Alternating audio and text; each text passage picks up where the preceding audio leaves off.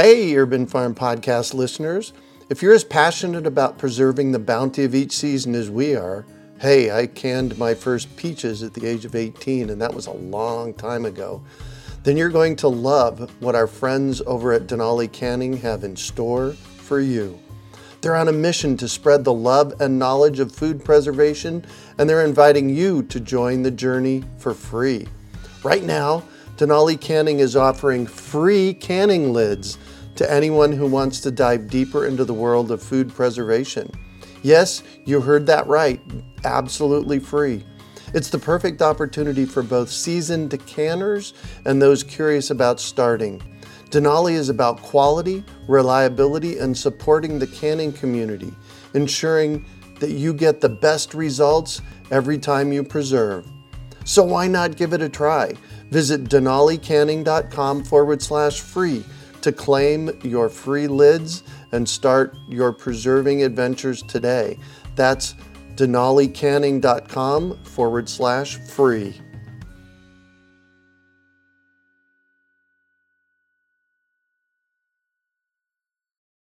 Greetings, urban farmers, gardeners, and healthy food visionaries. Farmer Greg here, and welcome to the 527th episode of the Urban Farm Podcast, where every day we work together to educate and inspire you to become part of your food revolution. Today on our podcast, we have someone who started an urban farm to keep young in his later years. We're talking with Ray Speakman about farming instead of retiring. Ray has always been an entrepreneur at heart with a drive to affect the lives of others for the better. He grew up on a chicken farm in Cottonwood, Arizona, with 5,000 chickens, as well as cows, horses, and large gardens. Then, in the mid 60s, he moved to Mesa with his parents, where he met and married his wonderful wife. After a series of different businesses and eight children, he ended up working for an international plant nutrition manufacturing company as their VP of marketing. It was there that he fell in love with agriculture and its effect on individual lives and Mother Earth. In June of 2017, with a neighbor and a prolific gardener, Ray started an urban farm in the middle of Mesa. His family, friends, and area neighborhoods are enjoying the farm as they watch it grow and enjoy the benefits of eating the delightfully delicious and healthy food. Welcome to the show today, Ray. Are you ready to rock? I'm ready to rock. Excellent. So, I shared a bit about you. Can you fill in the blanks for us and share more about the path you took to get where you're at today? Absolutely. It's been a long path. So I'll make, try to make it as short as possible. But, uh, you know, I've always loved just creating businesses. I've had a number of uh, number of them through the years. You know, I started my main focus in life was construction and just wanted to build things, but I've had the opportunity to you know, be in furniture sales. I've when I was a young man, and then I grew into going into construction. And I moved to Missouri for a while and, and tried my hand at working there and met some wonderful people. But through the years, I came back and started my own construction company and I had my own motivational company.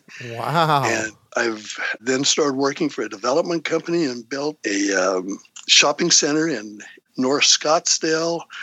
And from there, I was let go and, and I went into business with my son. We bought a marketing company and back in 2011, we started doing marketing. And so at the ripe old age of 55, I changed occupations from construction to marketing. Oh, nice. And, and uh, it, it was exciting. You know, I, I, I worked construction with my father for many years and now had the opportunity to work with my son in marketing. And we were purchased by a company called Biohumanetics, and they're an international nutrition company. And they brought us in as the in house marketing team. And that's where I really began to fall in love with agriculture. I saw what was going on and, and the way and, and their vision of, of really affecting the way agriculture works. They're very, you know, earth central and soil and plant nutrition. They're not a, we're in a typical fertilizer company, and their vision was really to change the way agriculture works today and get away from the you know the harsh chemicals and so forth and so on. And I fell in love with it, and I saw the effect that they were having. And back in 2017, I've, I've watched my neighbor grow his gardens for years, and he's done absolutely wonderful with it. And I thought, you know, we need to do something together. And so I went over and chatted with him, and, and he had been having the same thoughts. And so we said, well, let's do this. Wow. And so in the middle of 2017, we found a neighbor who had a backyard and a side yard that wasn't being used. And he said, go for it. And we started. And here we are, two and a half years later, and just loving it. Nice. Well, and on your Facebook page, there is that you standing there with two big bunches of celery? No, that's actually my partner, James Carroll. He's uh-huh. again, he's the magic behind all the growing, but uh, yeah, that's that's my partner. Wow, those are quite large celeries for Phoenix, Arizona. yes, they are. And and the fun thing is, they were absolutely delicious. Nice. Well, of course, because we're growing it ourselves. That's right. So, is this something you do full time now? It is. Back in, in, just a month and a half ago, the first part of November, there were some changes in the company I was working for, and they gave me an early retirement. And I said, you know, I know what I want to do. right. Wow. So you obviously find it satisfying. What's it doing for you? Oh, that's a great question, Greg. I mean, and, and the, the list is long. The first and foremost thing that really does for me is just the satisfaction of, of working the soil. You know, for two and a half years, both James and I have had full time jobs, and the time that we were able to get out in the dirt and work it and produce, you know, these vegetables, it was just a little bit of heaven. I mean, to work it before work and we'd work it after work. So we're seeing the sunrise and the sunset nice. in, the middle, in the middle of a city. And I'm just going, I'm in heaven. Yeah. you know, so it really is that satisfaction of working the soil and then being able to give people that good food that comes from the, the soil that you're, you know, really growing it in and watching their eyes and their taste buds just come alive. And it's, it's fun. It's fun. Well, and when we're growing it locally and picking it fresh, it's tastier, right? Oh, absolutely. We have some of our customers that, again, I just kind of have to chuckle because our carrots are just, they're like eating candy. I mean, it, eh, and, and that's a hard thing of harvesting. Sometimes out there harvesting and I'm picking and, and I'm eating and picking and, and our, our sweet peas I eat probably more than I pick. well, and sweet peas do really well here in the wintertime. They do. They do. Yeah, they're yeah. quite prolific. Yes, and tasty. So tell me about the space where you have your farms at because well sure. it's, it's one single farm name, but you have several backyards that you're mark that you're harvesting from? Yes. Uh, the the first yard is actually James's house. Uh, in the, he actually his front yard. He has a part of his front yard as part of the farm, and then in his backyard he has an area that we farm.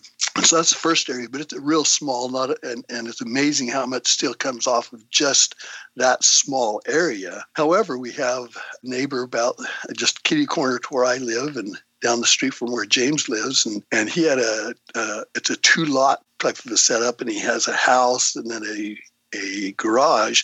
And so the backyard and then it's kind of a side yard. So it's an L shaped yard. And we approached him and he said, go for it. And so uh, it's about a little under 6,000 square feet that we're wow. working there. And, and it's, we've got, it, it, we got a lot planted and a lot coming off. But uh, it, it's, yeah, it's a good area. We we were able we had to go in and actually take the first four inches off because it was all Bermuda grass, and then we started building the soil and and it uh, we were just digging in it yesterday. We were planting some more lettuce. I mean, some more spinach, and the soil is just rich. It's beautiful soil. Nice. Now, are you on a flood irrigated lot? We are. It's a flood irrigation, but we also, well, up until this summer, we hand we flood irrigated and we hand irrigated, mm-hmm. and it was uh, very time consuming. And so we stepped back during the summer when we had some downtime and looked at it and says, you know, we really need to put in a sprinkler system, an irrigation system. And so we put in a drip system that's augmented with some sprinklers, and it has been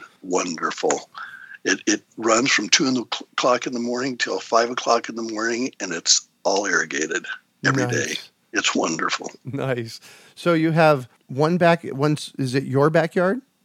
No, it's uh, James's backyard. James's backyard, and then you have uh-huh. this friend with six thousand square feet. Mm-hmm. Do you have another one? We do. We have a third one that we're just starting to get ready now. It's just a little over 7,000 square feet. And again, it's a friend's uh, backyard. He has about a, a 0.8 acres, and he's given us the back almost, you know, sixth of an acre back there. It's nice and square. It's it's hidden kind of in the backyard, and it's we're, we're really looking forward to it because it's going to be just a, a ideal place to to really put a farm.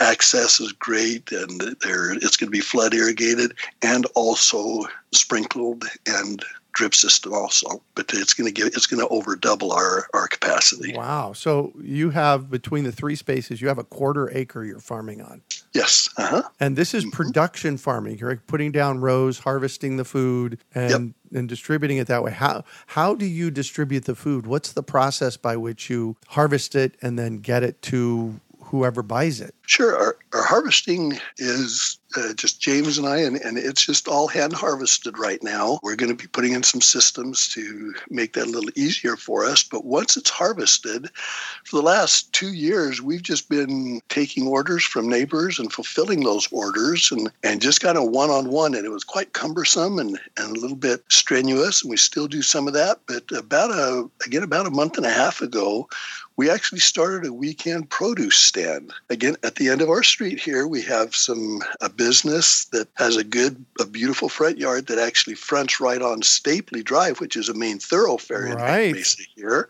And he, we approached him, and he says, "Yeah, have at it. And so every Saturday morning we set up there from 7 a.m. to 11 a.m. Wow. We put signs out and, and I got to tell you, Craig, it's fun.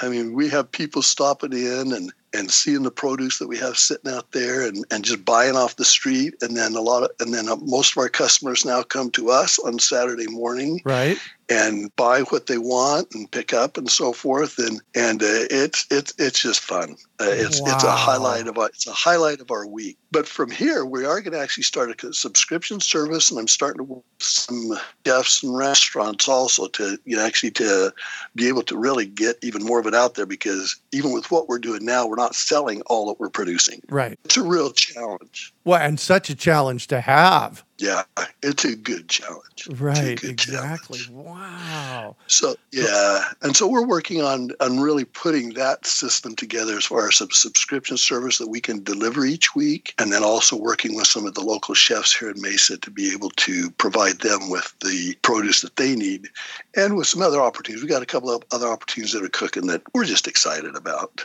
Yeah. Wow. What inspires you to to do this? Well, the real inspiration for me, Greg, is number one, my family.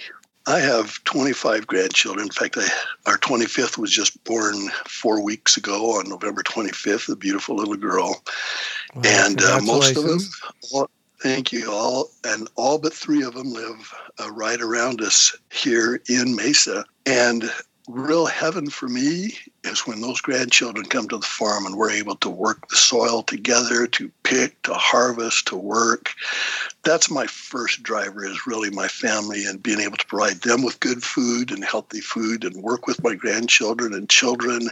And then expanding our area of, of influence to our friends and our you know our extended family and then to our neighborhood. It's just fun when our neighbors come down and and just smiling as they walk away with this good right. food you know it, it, it, that's the payoff yeah. more than the money and everything else. That's the payoff. Yeah, it really is. One, you know, we do the uh, Urban Farm Fruit Tree Program here every uh, January, yes. where we do education leading up to January, and then people can come and get their trees, and it's like Christmas when they come and you know when they come and they're picking up their stuff and they're excited there's this level of excitement around the food that we work with that is contagious, wouldn't you say? It is.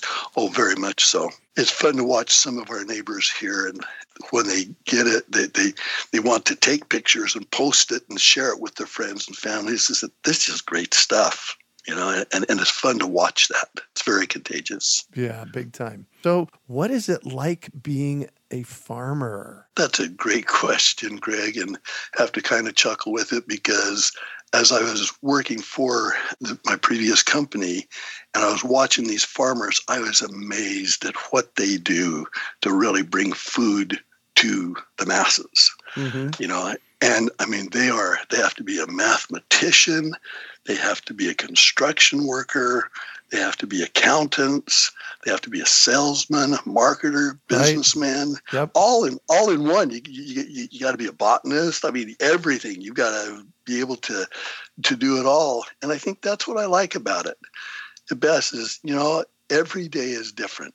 Different challenges, different opportunities, different people, and you get to do it all you know and so it, it's a, it's very challenging and sometimes very discouraging but those but it's so satisfying to be able to go out and to work the the ground and the soil and then go talk to people and and to interact with people and then come home and do the paperwork and then build your your systems. I mean, literally build them. You know, your irrigation systems mm-hmm. and your washing stations and your greenhouses, and to be able to build those. And it, it's to me, it's heaven. I love to do it all. Nice, nice. One of the things that I see that you're doing, you started with a small, what, 500 square foot piece of dirt, and you've expanded it from there. And really, in backyards, you've created this really viable farm. Tell me about how much food you can raise on it and tell me about that process. As I watched James with this little 500 square foot area that he used to just do on his own, and the amount that he would pull off of it and just share with us as neighbors and so forth, I was amazed. But then as we really got into this other backyard area, and uh, started setting it up and farming it, we have rows and rows of just different vegetables that are growing. I mean, we have right now, we have sweet peas, beets, chard, carrots, cilantro, radishes, cauliflower, broccoli, cabbage, lettuce, spinach, turnips, zucchinis, and more. Nice. You know, and, and it's enough to produce to where we have a hard time really getting rid of all of it. it, it that is really one of our major challenges uh-huh. is to get to be able to get that food out to people, you know, and before it goes bad you know, and, and so while it's still fresh. And that really is one of our major challenges. So it's amazing what you can do on a little piece of ground. And maybe I can throw this in here too, Greg. I have a sister that lives in Utah, and she lives not on a large pro- piece of property or property or anything. It's basically a standard lot, but she has 21 fruit trees and a garden uh-huh. in her in her yard and she this last fall put up over 500 bottles of jam off of her little piece of property. Wow. And and it's an inspiration to anybody you know who who really wants to make a difference and grow some of their own food. You can do it no matter where you're at. And and i have a real strong testimony of that that you can do it wherever. Yeah. you know no matter what size piece of soil you have you can do it. Well that's the amazing thing that that i've discovered over the past 40 years of growing food and that's this this thing we call abundance. And what i've discovered is that this the notion of lack not having enough for me only lives between my ears because when I look at the amount of food that I can grow in a small space, it's mind blowing. It is. It truly is. Yeah, and you're you're challenged with that. Again, a good challenge to have, but we that's, you know, as farmers, that's what we have to figure out. That's for sure. Cuz even someone with even if they uh, do it on their kitchen counters, I mean, their space, it can right. be done. Yeah. You know, yeah, we had a guy on the podcast. Oh my gosh. So we're like 550 episodes in at this point, but somewhere in the 200 range, and I'll have to go back for the show notes. He wrote a book on growing a salad on your countertop. Yes, I think I listened to that. Yeah. I, I remember because that was very inspirational. Yeah, all about sprouts and like that. Uh huh. One of the things that is amazingly apparent with what you're doing is the level at which you have engaged the community. And that is one of the most important things we can do, wouldn't you think? Yes. absolutely. We you know, we actually take flyers around our neighborhood and and drop them off, and a, a, fun experience to show the engagement that happens. The other day, I was getting ready to take off to go up to Utah, uh, where my daughter had her baby, and I was out picking some uh, carrots and beets for her to take up to her, and this gentleman pulls up to the side of the garden and jumps out of his car, and he says, "Are you a farmer?" I go, "Yeah," and he goes. I've been getting your flyers and I've been watching this. I've been looking for a chance to catch you. I need to know how you're doing this. And he, he went into his whole life story about his grandfather and how he farmed and how he, he helped him and so forth. And he says, I got to figure out how to do this. This is so cool and you know that I've never. It, it, was just one of those experiences that was yep. so surreal that that again I hadn't ever met this guy, but he felt comfortable enough, and we had, we had engaged him just with our flyers enough to where, you know, he wanted to know more. Right. You know, uh, and and I think that's part of really the magic of growing, and and having you know local produce available is that people can then re-engage with really what food is.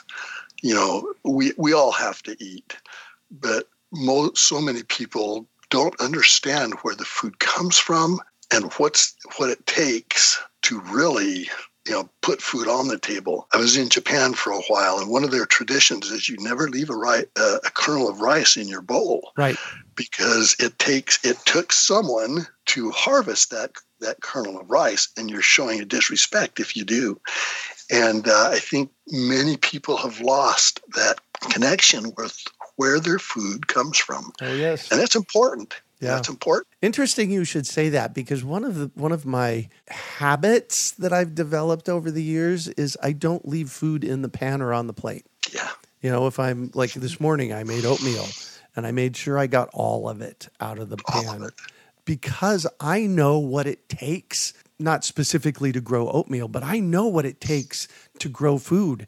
And it's not an easy task. Yeah. Nope. It's not. But yeah. and, and so many people have lost that connection. Yeah. And once here's here's the cool thing though. The hard part of the task is figuring out what you've done and you're sharing with people.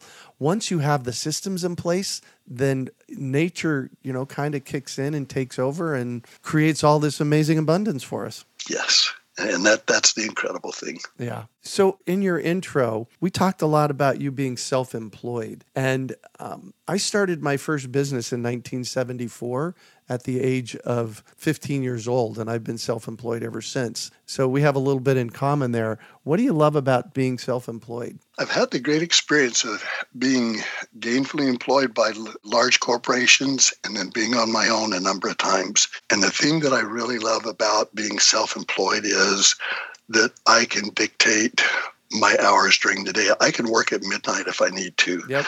Or and I can work at four o'clock in the morning if I need to you know, and then during the day, I can be, again, working where I need to. I, I don't have to punch a clock.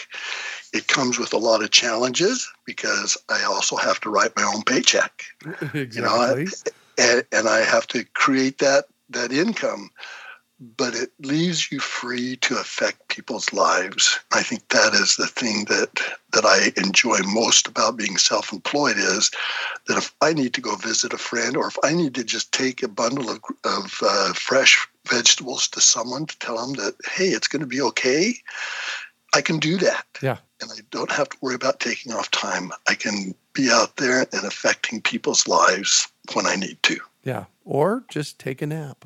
Yes, that's very correct. well, I love my naps. I don't get them very often, but uh, I, I'm self-employed. I work at home, so you know, if I'm not sitting in my office working in front of the computer, I'm walking around the yard or yes, just breathing. You know, exactly. And I think that's part of the fun of it is being out even in the on the farm. And, and again, I call a farm. It's just a great big garden, but it is our farm. And yes, and you know, I was able to sit down. Well, when I get a call, I can sit down right there in the garden and and just sit on one of the mounds of dirt, or I can just sit there and think. Done that many times. I just sat there in the garden, just think. It's wonderful. Yeah, that is the case. Wow. And what is your vision for the future? I'm a big dreamer, always have been, and I really see us taking this to a level where I can have quite a number of my children and grandchildren work working with me in the business. Mm-hmm. That's where I want to take it uh, as the main one of my main focuses. But in doing so, affecting the lives of neighbors and friends to be able to really help them to be able to grow something on their own and learn to appreciate where their food comes from. Because as I see again the world where it's going today, again uh, uh, being in the business, agricultural business, mm-hmm. uh, and seeing it, these huge companies are gobbling up farms, and they are also taking much of that uh, land and turning it into development and so forth and we're losing a lot of our our soil that is there for growing. And so really in our urban areas we got to figure it out. We got to be able to grow it you know ourselves to really support the mouths that have that need to eat. And it's just amazing to watch some of the, what's going on in some of the large metropolitan areas with vertical gardening mm-hmm. and hydro, hydroponic gardening. And all of these are very real ways that we can feed the world and feed our neighbors and if and if calamities come, we can feed ourselves, our family, and our neighbors. Yep, and that's wonderful. Exactly. And I am a big, big, big believer that urban farming, growing food in the cities, is one of the big solutions to our global food challenges. Absolutely, I agree, one hundred percent. You said it's just a garden you you call it your farm, but it's just a garden. You are doing production farming there, and one of the distinctions I made many years ago was the difference between gardening and farming. And really, it's just the way we think about it. In my mind, it's just the way we think about it. It's, you know, are you growing food for, you know, just for your family? Which you could do and be calling yourself a farmer, but it's the intent behind it. What do you think about that? Yeah, that's very true, and that's why yes, I keep I, I vacillate sometimes between calling a garden or farming because really a farmer, you're working the soil and growing food for others. You know, that's farming. And whether it be even for your family, but I guess I look at the size of it and say, well, because yeah, I think of farms, we're talking you know, I, as I look at the farmers I've worked with, they were farming hundreds of acres and thousands of acres. I don't even have an acre. And so I classify it more as a garden, but yet I am farming. And, and that's the fun part about it. I gotta I gotta ask you though, how many people are you feeding? Right now we're feeding wow. On a weekly basis, we're feeding more than a hundred. Ah, boom. I love that. You know. Good. We are. It's, yep because it goes out into families and they're fe- and you know they're feeding their families with it and yes. it's it's fun. Yes you know, it really is. It's fun and it makes a difference in the world giving yeah. people healthy nutrient dense fresh food. Yeah. I love it. Congratulations. Yep. so i'm going to shift on you and i'd like for you to talk about a time you failed how you overcame that failure and what you might have learned from it I've had a, a, number of failures in my life because I am a, I am an entrepreneur. I've yes. even run for I've even run for political office a couple of times here in the state, and I've lost both times. But and those were failures. But I think the greatest failure that I had was last this last spring as we were approaching summer.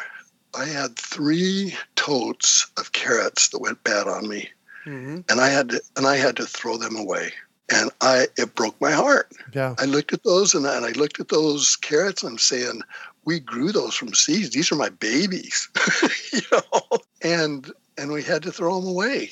And I the thing I and I think that's my one of my greatest failures here recently was just that realization that I didn't take care of these babies of mm-hmm. mine, you know, these these plants that I grew. And I think the thing I learned from it is that I have to be more diligent in watching and really getting the food out there to people, even if I have to give it away, yeah. which I'm happy to do. You know, to, to watch it and make sure that it, it is taken care of. Yeah, a well, stewardship, a kind of a stewardship. Exactly, exactly. And there's you know there's food banks that you can also donate to. Have you Absolutely. looked at that? Yes. We have. In fact, I work with uh, St. Vincent de Paul. Most of the things that we to their shelters, they can use them now, mm-hmm. and also uh, we use a lot of the things that we pull up. We don't have. We haven't been able to get our composting going yet, and so we take all of our you know plants that we you know have to pull up and uh, you know all of our compost material we take to St. Vincent de Paul and that and they use it until we can get our own going. So yeah, St. Vincent de Paul is a great place. In fact, yeah, that'd be a great interview for you sometime, Greg, is St. Vincent de Paul. They have a beautiful garden going. And what do you consider your biggest success? I think my biggest success also is here at the farm recently. Yeah, and I've had a number of them. I built hotels, I built uh, shopping centers, but my greatest success, I think, Greg, is when the, that first day that I had a couple of my granddaughters out on, on yes. the farm with me. And we were sitting in the rows picking peas and pulling up cucumber plants because they, they you know, they had gone past their prime. Yep.